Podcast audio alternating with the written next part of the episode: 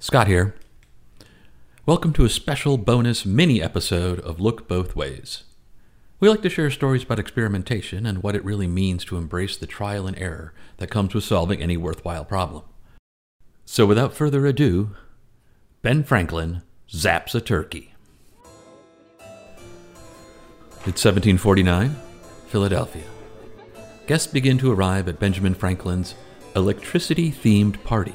You see, inventor, statesman, writer, and future $100 bill model, Benjamin Franklin had a very relatable frustration. He was enamored with the scientific significance and otherworldly power of electricity, but he was disappointed with its lack of practical applications in contemporary society. He loved electricity, but he wasn't in love with it. So, as one does, Franklin threw a barbecue bash themed around, "Let's see how many times my friends would let me shock them in the name of parlor games and the scientific method." Taking center stage at Franklin's home is the electrostatic machine he used to conduct many of his famous early experiments with electricity.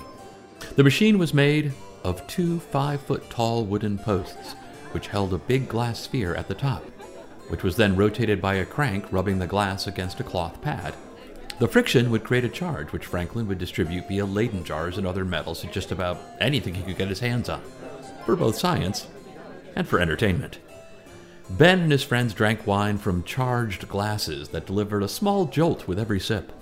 They played a game called Treason, featuring an electrified portrait of King George with a removable crown. Players had to remove the crown without touching the frame to avoid a shock. Fun fact: Franklin later sold the game to Archibald Hasbro, who later turned it into the popular board game Operation. No, sadly, that last part isn't true. Just about selling the game to the fictional Archibald Hasbro, but everything else in this story actually is true. In December of 1750, he invited guests to a new electrified party, this one with a special promise: the most tender, delicious turkey they've ever eaten, cooked to perfection through the magic of, you guessed it, the turducken. No, of course not. Of course he wanted to zap it to death. He had constructed a turkey electro-murder apparatus of glass jars, rods, silk, and other metals. After a raucous round of treason, it was time for the show to begin. But it didn't go quite as planned. With one hand still holding a chain connected to both charged glasses, Franklin reached for the other wire and learned an important lesson in grounding. Some accounts indicate guests saw nothing but a bright flash of light and a mostly unharmed turkey. Franklin didn't notice a thing. He was knocked senseless. When he came to, he was mostly unharmed and went on to blah, blah, blah. You know the gist of the rest. It's more fun to hear him describe the experience in his own words. This is a direct quote from a letter he wrote to his brother the night after the turkey debacle. "I have lately made an experiment in electricity that I desire never to repeat. That part of my hand and fingers which held the chain was left white as though the blood had been driven out, and remained so 8 or 10 minutes after, feeling like dead flesh. And I had a numbness in my arms and the back of my neck, which continued until the next morning, but wore off.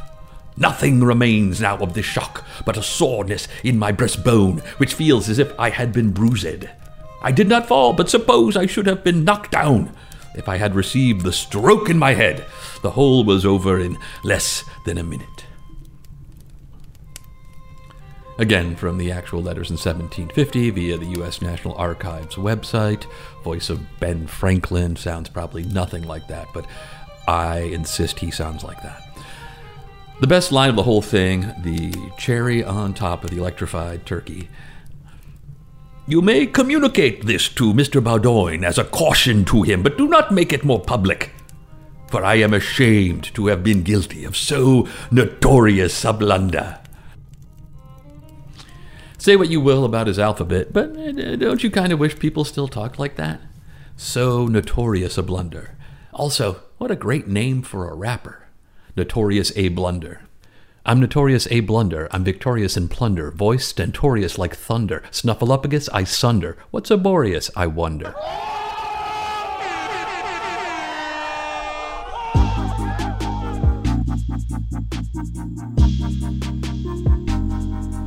So what lessons does Uncle Ben have for us this time? While electricity is fun, like guns and sex, it can be dangerous if you don't understand what you are doing or you are too drunk to realize what you are about to do.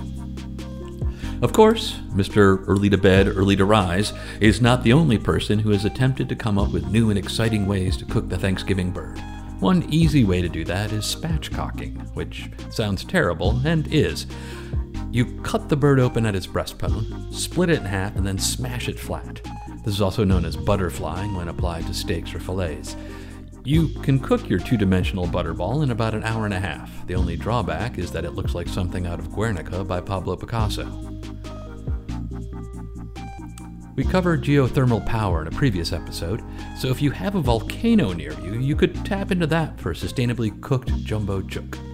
Or even better, go to Montaña del Fuego in Spain and visit the El Diablo restaurant, where they regularly cook over an active volcano. According to Atlas Obscura, the restaurant was created in 1970 by César Manrique, a local artist and architect. A giant grill is laid across the opening, where, 6 feet below, the gentle giant is softly bubbling lava at 400 degrees Celsius. Apparently, the perfect temperature for volcanically grilled meats. Here, however, is one way that you should most definitely not cook your turkey, courtesy of the Illinois Poison Center, which is not a clearinghouse for great ideas on how to poison people. You will want to go to the Illinois Poisoners Center for that, which, again, should not be confused with the Illinois Poisonnier Center, or as they prefer, Illinois Poisonnier Center, which is a meeting house for French fishmongers. Not entirely clear if the fishmonger or the fish or both are French. Here is the Thanksgiving story, according to the IPC. A caller's husband placed some varnish in a Tupperware container and stored it in the refrigerator. The lady of the house, presumably thinking it was a condiment of some sort, used it to baste the turkey. All of the guests remarked how perfect the turkey looked, a beautiful, deep, golden brown. The leftover varnish was made into gravy, which stuck to everything. Unfortunately, the mistake was realized after everyone ate this varnish.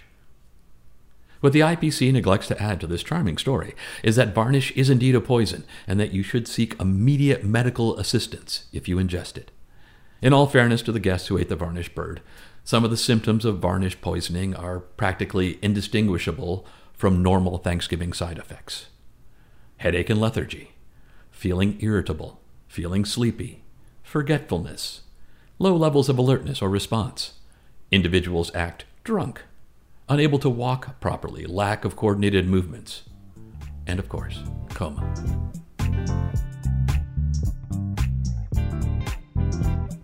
What else can we do to improve Thanksgiving? Just eat at a normal time. Why, in God's name, for one day a year do we all suddenly become a fan of intermittent fasting and decide that everyone should starve to death until the middle of the day and then gorge themselves to the point of paralysis? The poor bastard who has to cook the turkey has to get up at the crack of dawn to prepare and cook it. Everyone else is wandering around hangry because they don't want to ruin their appetite for the upcoming gorge fest, or they're screamed at if they come within 10 feet of the kitchen by the sleep-deprived, overheated cook. Is that the point? To make us feel hunger ever so briefly in order to make us thankful for the feast that is to come? Sure. Evidently in the past, the midday meal, then known as dinner, was the main meal of the day. But why are we suddenly going back to that? Are you cooking your Thanksgiving in the style of the 1600s as well? Over a roaring fire in your hearth, or outside in a pit alongside the corn you just harvested? Well, good on you, pioneer person. I hope you forego all the advances in sanitation that we've had since then as well. And God forbid if you have small children. Good luck explaining to them that not only are we going to eat a bunch of weird shit like stuffing that is evidently stale bread and seasoned. Sorry, folks, we're experiencing some technical difficulties. We'll be back in just a moment.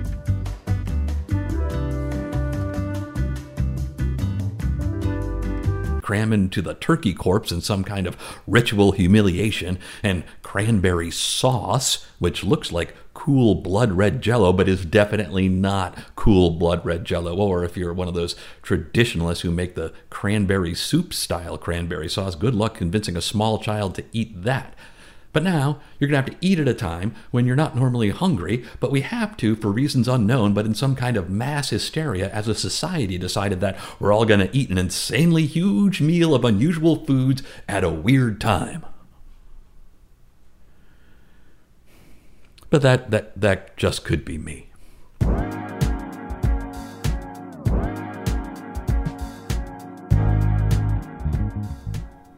I know that I am thankful for my producer, Max Parcell, who, in addition to producing, also co-wrote this episode and provided all the historically correct information that you heard in Act 1.